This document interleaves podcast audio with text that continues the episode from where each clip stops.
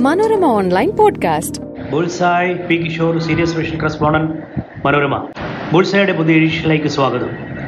കായമാണ് നമ്മുടെ ഇത്തവണത്തെ വിഷയം. വെറും കായം. കായം സഞ്ചി പിന്നെയും പണസഞ്ചിയായി അതാണ് നമ്മുടെ ഇത്തവണത്തെ ഒരു വിഷയം.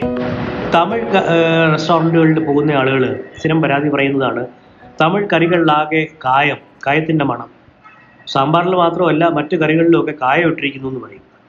ചൈനീസ് റെസ്റ്റോറന്റിൽ പോയാൽ അല്ലെങ്കിൽ മറ്റേതെങ്കിലും റെസ്റ്റോറന്റിൽ പോയാൽ ചൈനീസ് കറികൾ മുഴുവൻ ക്യാപ്സിക്കം കൊണ്ടുള്ള കളിയാണെന്ന് പറയും. ക്യാപ്സിക്കം ഇട്ട് ഒരു വേറൊരു രുചി വരുത്തിയിരിക്കുകയാണ്. അത് മുഴുവൻ ചൈനീസ് ആക്കാൻ വേണ്ടിയിട്ട് ഉള്ള കളിയാണ് ഈ ക്യാപ്സിക്കം കൊണ്ടുള്ളത്. ഏത് കറി രുചിച്ചായാലും കായം അല്ലെങ്കിൽ അത് തമിഴ് കറികളിലാണെങ്കിൽ ക്യാപ്സിക്കം അത് ചൈനീസിലാണെങ്കിൽ അന്ന് ചിലരുടെ പരാതിയുണ്ട്. സാമ്പാറിലാണ് കായത്തിന്റെ ഈ പെരുങ്കളിയാട്ടം ഉള്ളത്.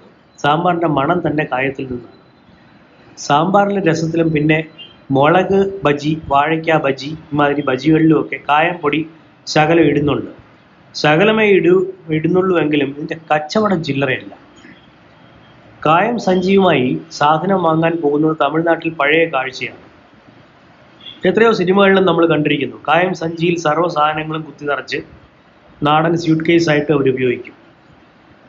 എൻ എസ് എൽ ജി കായം ബ്രാൻഡുകളുടെ സഞ്ചിയാണ് അങ്ങനെ പേരെടുത്തത് നമ്മൾ കണ്ടിട്ടുണ്ട് എൻ എസ് എന്നെഴുതിയ കായം സഞ്ചി. കായം സഞ്ചി പിന്നെ പണസഞ്ചിയായി മാറി. അതായത് അതിനകത്ത് പണം ഇട്ട് വയ്ക്കാനും തുടങ്ങി.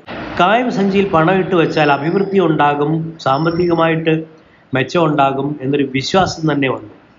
അത് അങ്ങനെ ഒരു വിശ്വാസം തമിഴ്നാട്ടിൽ നാട്ടിൻപുറത്തൊക്കെ ഉണ്ടായിരുന്നു ഈ കായം സഞ്ചിയിൽ കാശിട്ട് വയ്ക്കണം എന്നുള്ളത്.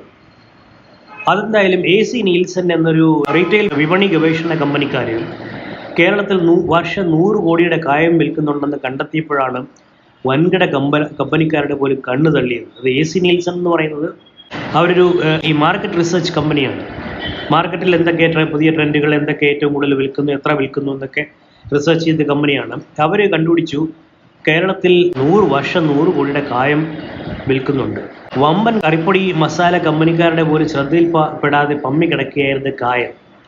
അവരെ വേറെ പല മസാലകളും ഒക്കെ അവർ ഇഷ്ടംപോലെ ഇറക്കി മാർക്കറ്റ് ചെയ്യുന്നുണ്ട്. പക്ഷേ കായം അവരുടെ ശ്രദ്ധയിൽപ്പെട്ടിട്ടില്ലായിരുന്നു. അവരുടെ പ്രോഡ ഉൽപ്പന്ന നിരയിൽ കായം ഇല്ലായിരുന്നു. അതോടെ ആ നൂറ് കോടിയിൽ നിന്ന് കുറച്ച് കോടികൾ നമ്മുടെ പെട്ടിയിലേക്കെങ്കിലും വരുത്തണം എന്നൊരു ചിന്ത പടർന്നു. അങ്ങനെ കായം ബിസിനസ്സിലേക്ക് പലരും വലിയ കമ്പനിക്കാരൊക്കെ ഇപ്പോൾ കാലെടുത്ത് വെച്ചിരിക്കുകയാണ്. ഈ പമ്മി കിടക്കുക എന്നത് വെറുതെ പറഞ്ഞതല്ല. കേരളത്തിൽ അങ്ങനെ നിരവധി ബിസിനസ്സുകാർ പമ്മിയിരിപ്പുണ്ട്. പബ്ലിസിറ്റി വേട്ട ജനം അറിഞ്ഞാൽ അസൂയക്കാരുണ്ടാവും. രാഷ്ട്രീയ പാർട്ടികൾ സംഭാവനയ്ക്ക് വരും.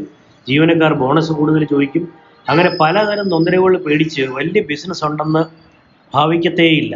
വളരെ ലോ പ്രൊഫൈൽ കീപ്പ് ചെയ്ത് നിൽക്കുന്ന ഒരുപാട് കമ്പനികളും അതിന്റെ ഉടമകളായ വേന്ദ്രന്മാരും ഉണ്ട് തമിഴ്നാട്ടിലാണെങ്കിൽ ഈ പാവം അഭിനയിക്കുന്ന കമ്പനിക്കാർ ഒരുപാടുണ്ട്.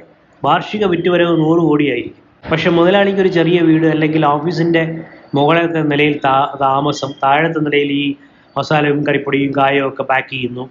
ഒരു വെള്ള ഷർട്ട് മുണ്ടും മുതലാളി ഇടും മുതലാളിയുടെ ഭാര്യ ഒരു കോട്ടൺ സാരിയൊക്കെ ഉടുക്കും. ഭക്ഷണം ഇഡ്ഡലി സാമ്പാർ തൈര് സാദും അങ്ങനെയൊക്കെ ഭയങ്കര ലാളിത്യം അഭിനയിച്ച് നടക്കുന്ന നല്ല കാശും ഉണ്ടായിരിക്കും.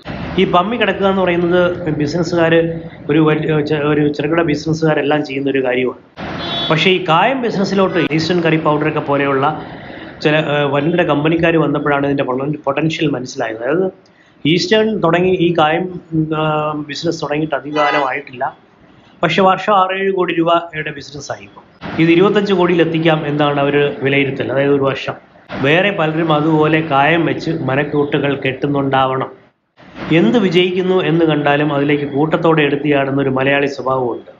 ആരെങ്കിലും ഒരു കാര്യം ചെയ്ത് വിജയിച്ചാൽ വേറെ ഒരുപാട് പേര് അതിലോട്ട് എടുത്ത് ചാടും. അപ്പോൾ ഇനി കായം നല്ല ബിസിനസ്സാണ് ഒരുപാട് വരുമാനം കിട്ടുന്ന ബിസിനസ്സാണെന്ന് കേട്ടിട്ട് എല്ലാവരും കൂടി കായത്തിലോട്ട് എടുത്തിയാടിയാൽ ഒടുവിൽ കടലിൽ കായം കലക്കിയതുപോലെയായി തീർന്നെന്ന് വരും നിങ്ങളുടെ മുതൽ മുടക്ക്.